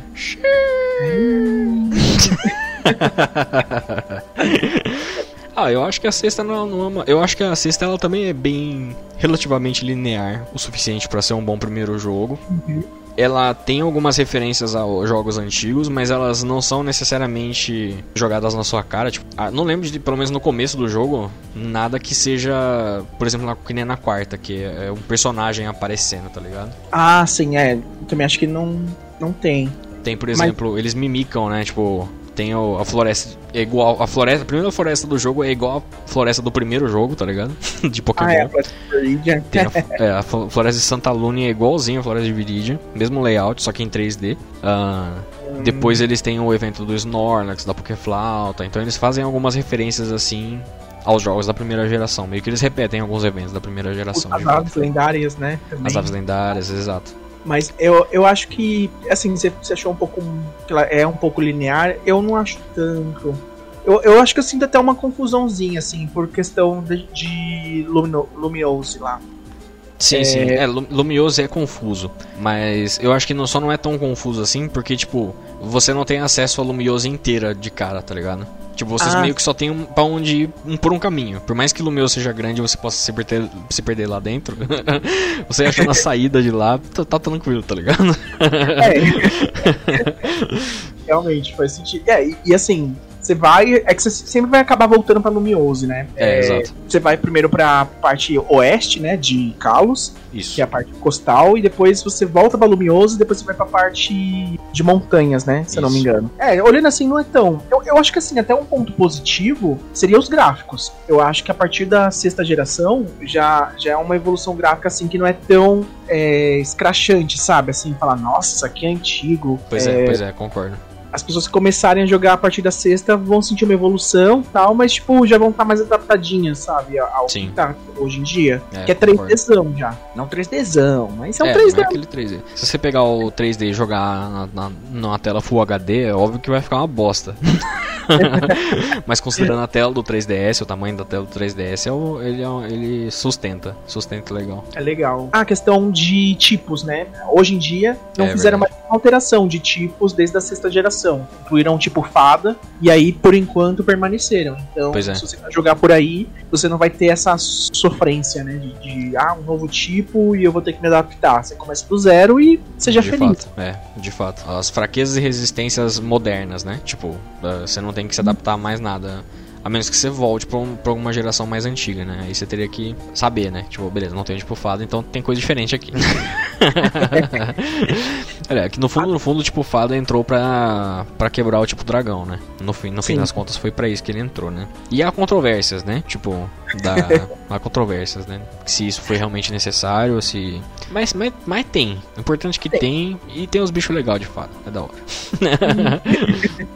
E questão de Mega, você acha positivo ou negativo? Eu acho positivo. Acho que as Megas são, são uma coisa positiva. Apesar que, tipo, seria positivo. Mas pensando em Kalos, não é tão positivo assim, talvez. Não, não, não, assim, não vou dizer que é negativo. Mas eu acho que ele entra na questão do, da referência. Porque Kalos em si, os Pokémon novos de Kalos, nenhum deles tem Mega. Ah, sim. Em Kalos, né? Depois eles até adicionam lá a Diance, mas... whatever. Ninguém usa Diance. Mas... Uh, tipo, tirando o, o, quem ganha um, né, Mega são Pokémon antigos. Os da primeira, segunda, terceira. Tem da quarta? Tem da quarta, né? Tem um outro da quarta. O Lucario. É, o Lucario, pode crer. Um da quinta só, um, um só. Um só da quinta. Quem que é o da quinta? É o Dino, né? É o Aldino. É. Até hoje eu não entendi por quê. Também não. uh, e aí, tipo, se, se é o seu jogo inicial, não faz diferença, talvez. Porque você vai ver os bichos lá, tanto faz de onde eles vieram, né? Tipo, estão lá os bichos, né? Então tanto faz. Mas se você já jogou algum jogo antigo, talvez você conheça aquelas espécies, né? E tenha uma noção melhor desse, desse fato e aprecie melhor, mas são Pokémon de outras gerações, né? Nenhum dos novos que ganha, no caso. O que é uma pena, porque se, o, se os starters de, de Kalos tivessem Megas também, seria algo bem bacana, de fato. É que, acho que isso seria no Pokémon Z, né? Se eles tivessem lançado. Acho que seria muito da hora. Mas não, vai, é. não teve. Então... Não teve, é, de fato. É, uma coisa que eu acho também legal alertar é que, assim, joguem Kalos, beleza, mas saibam que eles vão tirar as Megas dos próximos jogos. Tipo... da sétima e na oitava geração. Da sétima tem ainda, mas... É, sétima tem. É menos, mas... Tipo, só no final do jogo você libera, mas, mas tem, de fato, é. Isso. Então, tipo, não é algo que é pra sempre. Pra sempre, sempre acaba. Pois é. O outono é sempre igual, as folhas, as folhas caem no final. Não, é Uh, ou é no quintal, eu nunca sei se é no quintal ou no final que as folhas caem. Ah, no quintal. É no quintal? quintal? Beleza. As quatro estações. É, o, tipo, eu acho que a sexta é uma, é uma boa geração pra, pra talvez começar, de fato. Eu gosto também de a Alola, pra, talvez pra começar, porque a Alola... Alola? A Alola, ele é relativamente linear também, ele tem mais cara também, assim como a quinta geração de, de jogo, que é meio que pra pegar uma galera nova, tá ligado? Mas eu acho que ele tenta fazer algumas coisas diferenciadas demais ali também em alguns momentos que... Por exemplo, é o ponto negativo pra Lola. Tem que ficar apertando A pra entrar nas casas. Aí eu acho pai. Ah, é. Foi legal no comecinho, tá? Primeira ilha, você ainda tá achando engraçadinho, tá ligado? Mas depois... Precisa. Não, não pensa não, não pensa não. Eu acho que a Lola, eu sou um pouquinho contrário, eu acho que não é uma boa, por conta... Eu, eu, não, eu não me sentiria é, jogando, experienciando Pokémon cem por cento na Lola, porque eles, eles mudaram bastante a questão da história do jogo, retiraram os ginásios, colocaram os trials, né? Pois é, pois é. é. Isso daí impactou muito, assim, eu não, tô, não acho isso ruim. É, eu acho que assim, é, um, é o único jogo até hoje, né, até a oitava geração, que não tem o, oito ginásios e você tem que batalhar contra os líderes de ginásios e pegar insígnias e depois ir pra Elite Four. Pois é. é. Você tem agora desafios, que são trials, né, que você vai fazendo e pegando os E-Moves, e quando você tiver uns dezoito, dezessete, é um, uma pedrinha é um de Z-Move tipo, é. tipo. São dezoito Aí, tipos, de fato. Ah, são dezoito, é, dezoito, então são dezoito Z-Moves. Aí sim você é capaz de você é, desafiar a Elite Four da, de Alola. E aí, isso pra mim é, é um pouco fora demais, sabe? Eu entendo, Al- eu entendo. Não vai acontecer de novo, eu acho. Não sei. Eu torço pra que aconteça, porque eu, honestamente eu acho que... Bom, não, aqui não é um cast de review de outros jogos, né? Então fica pra outro cast. Essa é a minha opinião. Mas eu, eu particularmente gosto disso, tá ligado? Eu acho que é até interessante, tipo... De fato eu acho que ele é um pouco fora nesse sentido dos trials. Mas eu acho que... Eu acho, eu acho, que, acho que é mais impactante se, quando é o contrário. Quando a gente tá jogando, acostumado a jogar nos ginásios e aí a gente tem a quebra. Ah, eu acho que se você tá. começa com a, com a quebra e depois parte pros ginásios, meio que talvez seja até mais natural, mas é, é, pode ser. Não acho, mas é, bom, aí tanto faz, no fundo, no fundo, é, né? Mas faz sentido, pode ser que você fala assim, nossa, é meio chatinho esse negócio, né, de fazer esses trials, aí você começa a jogar depois de ginásio e fala, nossa, que é, legal, exato. Fizeram isso, é até mais porque, legal. É, até porque em Galar, apesar dos pesares, ele é meio parecido, não é igual, mas ele tem um quezinho ali diferenciado em relação ao que eles aprenderam em Alola, né? Tipo, nesse sentido dos trials e tal. Porque cada ginásio agora tem, tipo, meio que um trialzinho antes dele, né? Ah, sim, verdade. Ah, é... Antes da batalha efetiva, né? Aqui a Alola, no caso, você não batalha com os líderes, né? Os capitães, no caso. Não, você não é obrigado a lutar com todos os capitães, no caso. Mas, mas você tem que batalhar com os totens, de fato, em cada desafio. Sim, sim. Então meio que o totem meio que substitui o desafio do ginásio, de fato, ali e tal.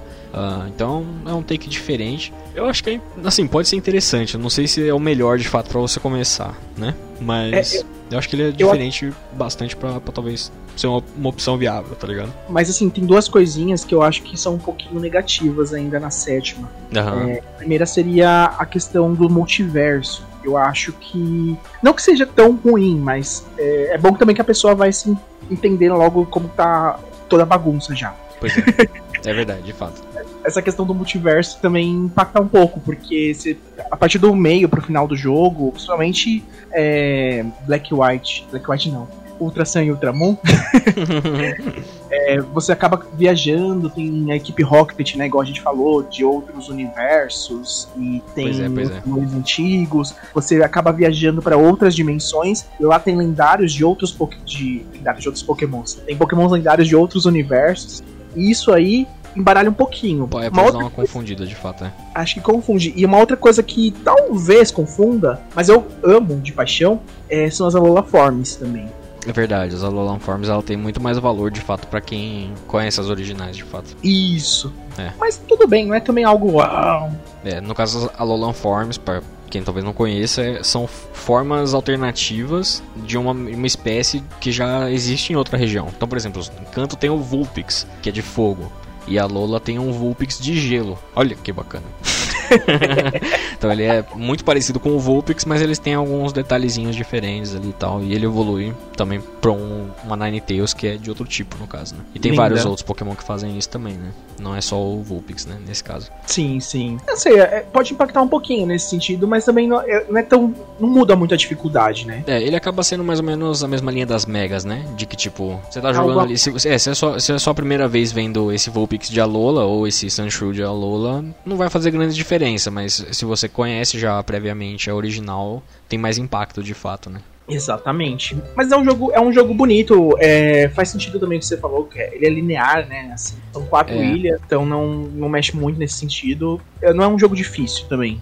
É, ele não é um jogo difícil, de fato. Quer dizer, depende um pouco da sua parte, né? Principalmente no Ultração e no Ultramon. Eu lembro que eu sofri no Necrozma, hein? Ah, eu, sim. Eu gelei com o Necrozma. Eu quase, quase perdi pro Necrozma. Mas a minha equipe não colaborava, tá ligado? Em contrapartida, o Bruno passou o carro nele, tá ligado?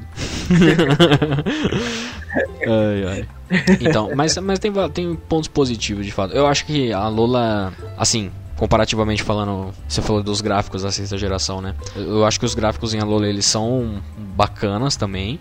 E eu acho que eles chegam mais próximo do que tá hoje em dia em Sword Shield também. De todos os jogos que tem, exceto Sword Shield, porque é o último jogo, de fato. Alola é o que tá visualmente mais próximo deles também. Então, é, pra talvez se familiarizar já com a... Às vezes a pessoa não quer jogar os jogos antigos, tá ligado? Ela só quer jogar daqui pra frente. Então, às vezes, né? Tipo, jogar uma, lo- uma lolinha ali não, não é de todo ruim, tá ligado? É, uma coisa também, antes da gente chegar pra oitava, uhum. é, você falou, se não me engano, uma vez nas nossas conversas, e eu acho que é legal a gente pontuar. É, três D S é um bom console também, né? Porque sim, sim, ver, exato. A quantidade de jogos que a gente tem é, é imensa, né? É, são praticamente todas as regiões presentes no três D S, tipo, disponível de alguma forma. Porque o três D S, ele tem... O Virtual Console, tem então Red, Green, Blue e Yellow, no, então tem a primeira geração. Tem Gold, Silver, Crystal no Virtual Console também, então a segunda geração tá presente. Apesar de não ter Ruby, Safira e Emerald, tem Omega, Ruby e Alpha Safira, que saiu na sexta geração. Então Hoenn tá Sim. presente. O três D S é retrocompatível com os jogos do D S, então HeartGold, SoulSilver e Diamond Pearl, Platinum estão disponíveis também no três D S, por retrocompatibilidade. E Black White, Black White, Black White dois pela mesma razão. E, obviamente, X Y saiu pro três D S e Oras novamente saiu pro três D S. E sétima geração também é pro três D S. Então a maior parte dos jogos tá disponível no três D S. E isso é muito louco se a gente parar pra pensar mesmo. É tipo, se você quer jogar todos os jogos da franquia, não todos porque não, não tem todos, mas tem quase todos, tá ligado? Ali. Ele só não vai ter mesmo os jogos da terceira geração, os jo- o Let's Go, Pikachu e Eevee, que saiu pro Switch, e a oitava. Então são... É verdade. É pouca coisa mesmo que não tá disponível de fato. De main series, no caso, né? Obviamente. É uma boa. Eu acho que... Pena que meu três D S foi roubado. Tô brincando. Pode crer, né? É... Agora, é, vou, vou, já vou puxar um pouco aqui uma questão da oitava geração. Porque vamos, né? Estamos falando, estamos falando bastante tempo já aqui. Mas vamos lá. Isso porque era pra ser um cast curto, mas vamos, vamos que vamos. Qual você acha que é o maior ponto positivo da oitava geração? Pra, pra quem tá começando agora, tipo, vamos supor, você vai aconselhar assim, compra Sword Shield. Por que você mandaria alguém comprar Sword Shield? Ah, não mandaria. Nossa, não consegue, Moisés. É que eu tenho, eu tenho uma certa... Eu tô, não tô preparado, mas talvez... Eu vou falar um que talvez não seja o mais forte, mas que eu acho que é essencial. A questão... Uhum. Dois, vai. Gráficos, óbvio. Uhum. E jogabilidade no quesito facilidade de, de você passar as coisas. Certo. Agora, eu acho que você tá querendo tocar num certo assunto. É o que eu tô pensando? Cara, não, não sei o que você quer. Não sei, não. É. Eu, eu, honestamente, ia falar nesse sentido de acessibilidade, de fato, ao jogo. Ah, tá. A mecânica, as mecânicas modernas. Porque, apesar de Sword Shield ser relativamente fácil e ser relativamente linear também, é assim, talvez pra, pra quem é casual, compense, porque é muito mais tranquilo de você começar a jogar de fato, né? Você tem tudo mais bem explicado, a mecânica é moderna, os T Ms são infinitos, você tem os T Rs também, que são golpes mais fortes, você tem alguns pequenos, né? Algumas pequenas melhoriazinhas nesse, nesse esqueminha de mecânica. Se você é casual, eu acho que nesse sentido é bom. E se você é, se você pretende talvez começar a jogar o competitivo, o Sword Shield de fato definitivamente é o jogo que você tem que começar a jogar. Você esquece o resto. Não só porque o competitivo roda atualmente no jogo, né, porque é o jogo mais recente, mas porque é o jogo mais fácil de você montar times competitivos de fato e de você entrar pro competitivo de fato, porque você pode pegar times de outras pessoas na internet e escanear, tá ligado, no jogo. Então você pode praticar com times profissionais já, tá ligado? Então tem toda uma questão muito, muito doida que Sword Shield introduziu e que é meio que inédito na franquia, de fato, nesse sentido. Talvez até porque seja uma questão meio de esporte, né, ali na, na região de Galar e tal. Mas eu acho que nesse sentido, principalmente pra quem é competitivo, pra quem é casual é um, é um, bom, um bom começo, por conta disso que você falou, de fato. Gráfico e acessibilidade geral, tá ligado? Não acessibilidade porque o Switch não é barato e o jogo também não é barato. Então acessível talvez não seja a, a não seja a palavra certa, mas eu digo acessível no sentido de mecânicas de jogo, né? Tipo, é o jogo mais fácil de você começar porque ele é o, o, o, o que tem a mecânica mais bem lapidada até então, nesse sentido mesmo. Isso. Agora sim, a Wild Area, eu fiquei, eu tô com dúvidas, por isso que eu, eu tava pensando em falar sobre isso. Ah, certo, certo. É, porque eu não sei dizer, eu confesso, eu fico cinquenta a cinquenta. cinquenta a cinquenta, se é bom pra quem tá começando ou se é ruim pra quem tá começando. Entendi. Porque é legal, é lindo, é um mundo que você tem pra você capturar pokémons à vontade. Só que é difícil, porque você, os pokémons estão lá, assim, a levels que eles têm lá. Você que vai se ferrar bonito. Eu não sei dizer. Pois é. Mas sabe, não, eu ainda acho que, assim, porque tem gente que acha, vai, que acha isso que eu vou falar agora meio zoado, mas eu acho genial, na verdade. Que é um rolê que a galera, a comunidade speedrunner abusa disso pra poder uh, prosseguir mais rápido no jogo. Por exemplo, vamos supor, estamos na Wild Area, certo? Certo. Uh, entrei na Wild Area a primeira vez e eu, a gente to, topa com aquele Onyx. Sabe aquele Onyx gigante? Né? Sim. Tipo, gigante não, porque é um Onyx normal, né? Mas é um Onyx. E ele mata a gente num hit, sei lá.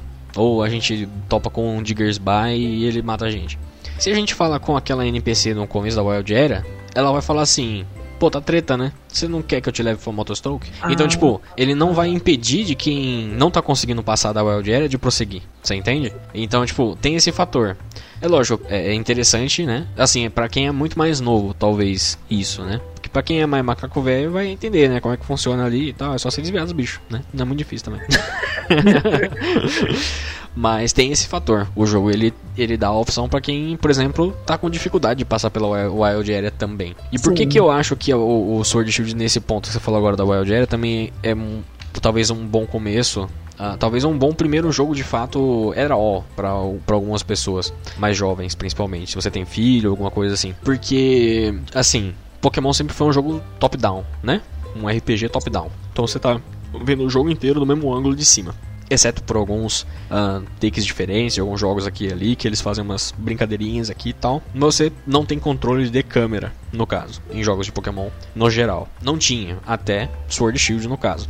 Só que Sword Shield, ele faz algo relativamente inteligente, na minha opinião, com o controle de câmera. Pra mim, o controle de câmera não é bom, porque você só consegue controlar basicamente o eixo horizontal da câmera na Wild Area, né? Só dentro da Wild Area. Sim. Uh, e um pouquinho pra cima e pra baixo, no eixo vertical. Mas você não tem controle absoluto da câmera, certo? Sim, não é cem por cento. É. Por isso eu não gosto, pra mim. Mas, principalmente a galerinha jovem, talvez não, ou, sabe, que esteja migrando de um jogo dois D pra um jogo três D, é um, ah, um, é uma, é um, é, é um jeito muito inteligente de você treinar um público mais jovem a como utilizar a câmera quando eventualmente eles utilizarem isso num jogo inteiro. Você entendeu? Ah, se eles, se eles, se eles é, eventualmente usarem, né? Não vou dizer que eles vão utilizar, porque seria talvez até presunção minha falar isso, né? Com absoluta certeza. Eu acho que vai eventualmente acontecer isso, mas... Ou que tenha algumas partes em jogos futuros que sejam simplesmente a câmera estática, mas eventualmente a probabilidade é que ele migre para um jogo dois D mais pesado mesmo. Aliás, três D mais pesado mesmo.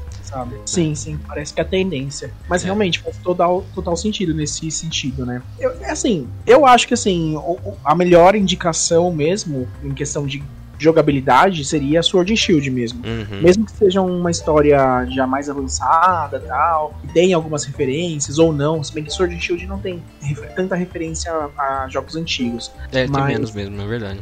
Tem um pouquinho, é bem linear, é bem singular, né, a região. É, ela é bem afastadinha mesmo. É tipo, no máximo, ah, um nadador consegue nadar daqui até Kalos, que é a região da sexta geração, mas tipo... É, eles citam aqui e ali, mas acho que... Ah, tô tentando lembrar se alguém aparece, assim, de outra região. Eu acho que não, né? Não tem ninguém que aparece de outra não. região, né? Não, que eu saiba, não. Por enquanto, a, a, pelo menos até o momento do cast, não, né? Porque... Tem, tem a, a, a tundra ainda, né? Quer dizer, é. De fato, o que tem em Alola, que tem aqui também, são as regional variantes, né? Que nem você tinha falado. No caso aqui tem as Galariformes. São Pokémon antigos que ganharam formas novas. Ah, e evoluções diferentes, né? Isso ainda tá interessante também. E... Acho que também a Dynamax seja um é. pouquinho complicado. As Gigantamax, talvez. Gigantamax, é isso. É. Mas a, as próprias é, Dynamax, não sei. Eu sofri um pouquinho no início, quando elas foram colocadas, porque era uma mecânica nova e uh-huh. ainda não sabia exatamente como funcionava, tá? Hoje em dia você vai pegando, né, os esquemas, como funciona, como faz isso, aquilo. Pois mas é. eu acho que ela é um pouquinho difícil, assim, pra quem tá iniciando. Entendi. Talvez não, não sei. Às vezes eu sou burro mesmo. A pessoa tá iniciando lá. Não, pode ser, pode ser de fato que às vezes não seja tão intuitivo, né, pra, de fato, pra quem tá começando agora, o, como funcionar, como que funciona e tal. Ou não, não sei. É uma boa pergunta, na verdade. Não, não sei, realmente. Uma outra vantagem de você fazer, de começar pelas, por Sword Shield é que ele teve duas D L Cs, né? No caso, teve a primeira e vai sair a segunda, mas embora seja o mesmo pacote, né? É um Sim. pacote de D L C que saiu, tá saindo em duas partes, mas... Além de ter esse conteúdo extra, a tendência é que o próximo jogo saia pro Switch também. Então, se você jogar Sword Shield, quer dizer que você tem o Switch. Então quer dizer que você já tá meio caminho andado. Muito provavelmente tem, tem esse fato positivo aí, que é um pouco extra jogo, mas é o fato de você já estar acompanhando, né, a franquia no, nos, pros próximos também, né? Então é uma coisa positiva, talvez. É, acho que é isso. É, eu acho que é isso. Assim, de fato, to, talvez assim, no overall, o Sword Shield não seja necessariamente a melhor se você vai entrar hardcore na franquia. Eu ainda acho que se você vai entrar de, de cabeça mesmo, é aquilo lá, você tem que começar pelos primeiros e ir jogando tudo, tá ligado? Sim, os sim. principais, pelo menos, de cada geração ali, de cada região, em seu respectivo lançamento, pra, pra entender como a franquia foi progredindo. Mas é, se você também quiser fazer por outra ordem, não é um grande problema, mas é, né, é aquele negócio, se você for pra um jogo antigo, mas se você começou por um jogo X e você vai jogar um jogo que saiu duas gerações antes, você precisa ter, entender que, né, muita coisa que tem naquele jogo que você já tinha jogado não tem ainda nesse jogo que você vai jogar agora. Eu acho que também é mais fácil é, dizer os que são menos aconselháveis do que são os, os mais aconselháveis, né? Pois é. Porque assim, eu, por exemplo, eu não indico começar pela quarta e a sexta geração. Eu, eu assim, a quarta, a sexta e a sétima, talvez. Uhum. As duas eu acho que, beleza. Acho que até a segunda geração, talvez eu não indicaria, mas ah, não é tão ruim, assim. Mas eu acho que pra mim a quarta, a sexta e a sétima, talvez sejam as gerações, assim, um pouquinho mais... tretinhas pra você começar. É, eu a também minha... acho que a quarta e a, a, quarta e a sexta eu concordo, acho que eu concordo, de fato. São as que são menos aconselháveis, talvez. E não é que elas sejam ruins, né? É que pra quem tá começando, talvez ela não seja tão intuitiva, de fato. Isso, exatamente. É. Agora o resto... Ah, o resto, ah, mano, verdade... bro, aproveita. aproveita. Vai pra braço, cai pra braço. Uh, e é isso aí. É isso, acho que a Div, gente, quando vocês se encontrarem com o H M oito Div, é o melhor H M do mundo, só isso melhor que eu queria falar. Melhor H M do mundo, é verdade. É verdade. Ah, sabe, sabe o que, que eu também acho que é muito importante você começar a descobrir as coisas desde o comecinho? Porque, por exemplo, só quem, é aquele meme, né? Só quem viveu sabe, né? É, você joga a primeira geração inteira, né? Sofrendo lá, jogando os bagulho lá. Daí, na, daí você vai jogar a segunda geração e aí, quando você fala, entre aspas, com a árvorezinha, ele te dá a opção de cortar. E aí você fala, hum, que delícia, hein? Agora ah. eu posso, agora eu não preciso mais abrir o Benu pra usar o H M. Verdade, não todos, verdade. Pelo menos, né? Não, o Surf e, o, e o, o, o Cut, pelo menos, não, né? Uh, e aí, depois, Sim. quando você vai pra terceira geração, que aí alguém te dá aquele hit no seu Pokémon elétrico e você paralisa ele e só fala: Hum, agora eu tenho habilidades. Ou então, quando você compra dez Pokébolas e você ganha uma Premier Ball, tá ligado? Ah, que sensação maravilhosa. E é, extra. Exato, nossa, economia aí, ganhando altos brindes. Uh, aquele meme do Rossomano, né? Tipo, se, dez poké... se eu compro dez Pokébolas e eu ganho uma Premier Ball de graça, então eu quero só a Premier Ball, tá ligado? De graça. uh, então tem esse fator, ou da quarta também, tipo... Sei lá, hum, agora eu tenho é, ataques divididos por Special e Físico. É, tipo, é, você pode usar o, né, o... Nossa, agora eu posso usar o Crunch aqui com, com ataque, tá ligado? Eu posso, de fato, morder os caras, da hora. Quer dizer... Da hora. Isso é uma mordida. Extra, é, mordedura, né? Mordidinha. Brincar de mordidinhas. E... Enfim, cada geração ela vai, né, tendo o seu, o seu ahá, né, tipo aquele momento, ah, olha que da hora, isso aqui diferente e tal, né. Hum, agora eu consigo sentar. Nossa, e saudades, desde então saudades. Não sentamos mais, né. Uma tristeza, mano. Ai, decepção. Só queria poder sentar pra salvar o jogo, cara. É tão difícil que ter algo assim. Pedi ai, muito. Ai, pedi muito. Não é pedir muito. Agora, sabe o que eu acho? Eu acho que pro próximo episódio do Helping Hand, não sei se você concorda Sim. comigo ou não, mas eu tava pensando aqui. Eu acho que Opa. a gente poderia também falar dos spin-offs. Porque, por exemplo, a gente falou bastante dos main series aqui, né? Tipo, como ah. in- introdução pra franquia. Agora, Sim. não tem só os main series também, né? Às vezes a pessoa quer começar ou começar por um outro jogo, ou já experienciou os, alguns jogos da franquia principal e quer expandir seus horizontes.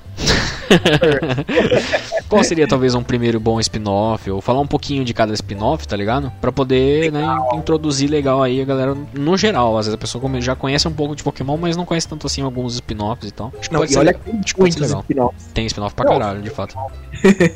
É o que mais tem aí, spin-off. Se pá, tem mais spin-off que o jogo principal. Ah, certeza. Não, se a gente contar agora os mobiles, né, que tem os... Uhum. Então, meu Deus do céu. Pode crer. Sem contar que esses... O, como é que é o nome? O Rumble lá, tá vendo? São as quatro versões de Rumble lá. Tudo, tudo, tudo mesmo bosta. É verdade. Mas isso fica podcast. Enfim, então acho que é isso, né, Danny? Mano, vou, deixa eu fazer um, um breve comentário aqui rapidamente. Eu esqueci de fazer isso no começo, mas eu vou gravar aqui agora porque tá, tá da hora. Não sei se eu vou mudar isso na edição ou não, mas talvez não. Talvez fique no final. Assim. Se você gosta dos conteúdos da Casa do Carvalho, você pode também agora contribuir financeiramente com o projeto. Olha só que muito bacana. A gente tem planos, né, de financiamento na Casa do Carvalho através do PicPay e através do Padrim. E olha só, PicPay ainda é louco porque tem aquele rolê do cashback, né? Tipo, você já paga alguns boletins lá com o PicPay, você já tem o cashback, você recebe uns trocados de volta. E às vezes você pode lá dar um royalzinho pra Casa do Carvalho, tá ligado? Vai ajudar a gente ao quê? A investir em estrutura, tá ligado? Tipo, compra de equipamento, a, a, às vezes alguma coisa pra gente poder fazer uma stream com mais eficiência. E é lógico também, tipo, custo de servidor, essas coisas assim. Então, se você gosta da Casa do Carvalho de alguma forma e quer colaborar e pode colaborar, né? Porque também tem essa, né? Pandemia aí, né? Também é foda ainda.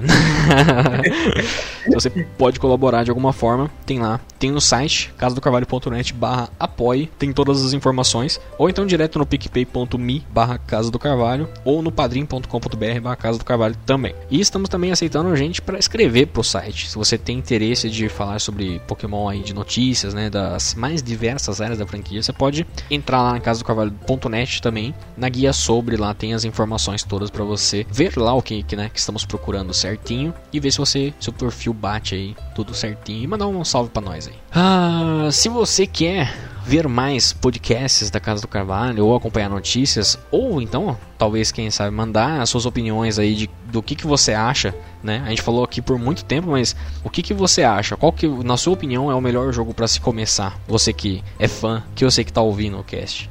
Que não precisava estar ouvindo esse cast necessariamente, né? Porque é destinado pra quem é mais novo na franquia, mas o cara quis ouvir, tá ligado? Pra falar, pra, pra julgar a gente, tá ligado? Às vezes ele pensou assim, não, mano, o que, que esses caras tão falando, deixa suas opiniões lá na casa do carvalho ponto net, no post desse episódio tem lá a seção de comentários, ou você pode mandar também no twitter ponto com barra Casa do Carvalho, ou com dois ozinhos no final, ou facebook ponto com barra Casa do Carvalho Cast, instagram ponto com barra Casa do Carvalho, tem todas as redes sociais e o site que você pode mandar essas mensagens pra gente, e mande também pra pessoas que você sabe que não conhece muito da franquia, mas tem interesse de adentrar no universo de Pokémon. faça, faça o É, o testemunho de Arceus, né?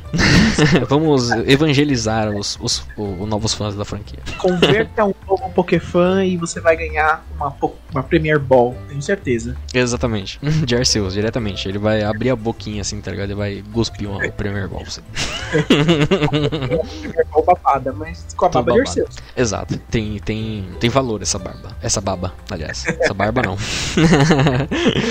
Uh, e mano, fala suas redes aí pra galera também, dá uma seguida aí por aí. Opa, pode deixar. Gente, se vocês quiserem me seguir no meu canal, eu falo sobre empoderamento L G B T, sobre coisitas mais. E tá muito legal o canal, que é o Café com Daniel. É só acessar youtube ponto com barra café com Daniel. Uhum. E no Instagram e no Twitter, Daniel Underline Prado Underline. É isso aí, exatamente. E o meu Twitter também é twitter ponto com barra tsunami underline hisoka, hisoka com H.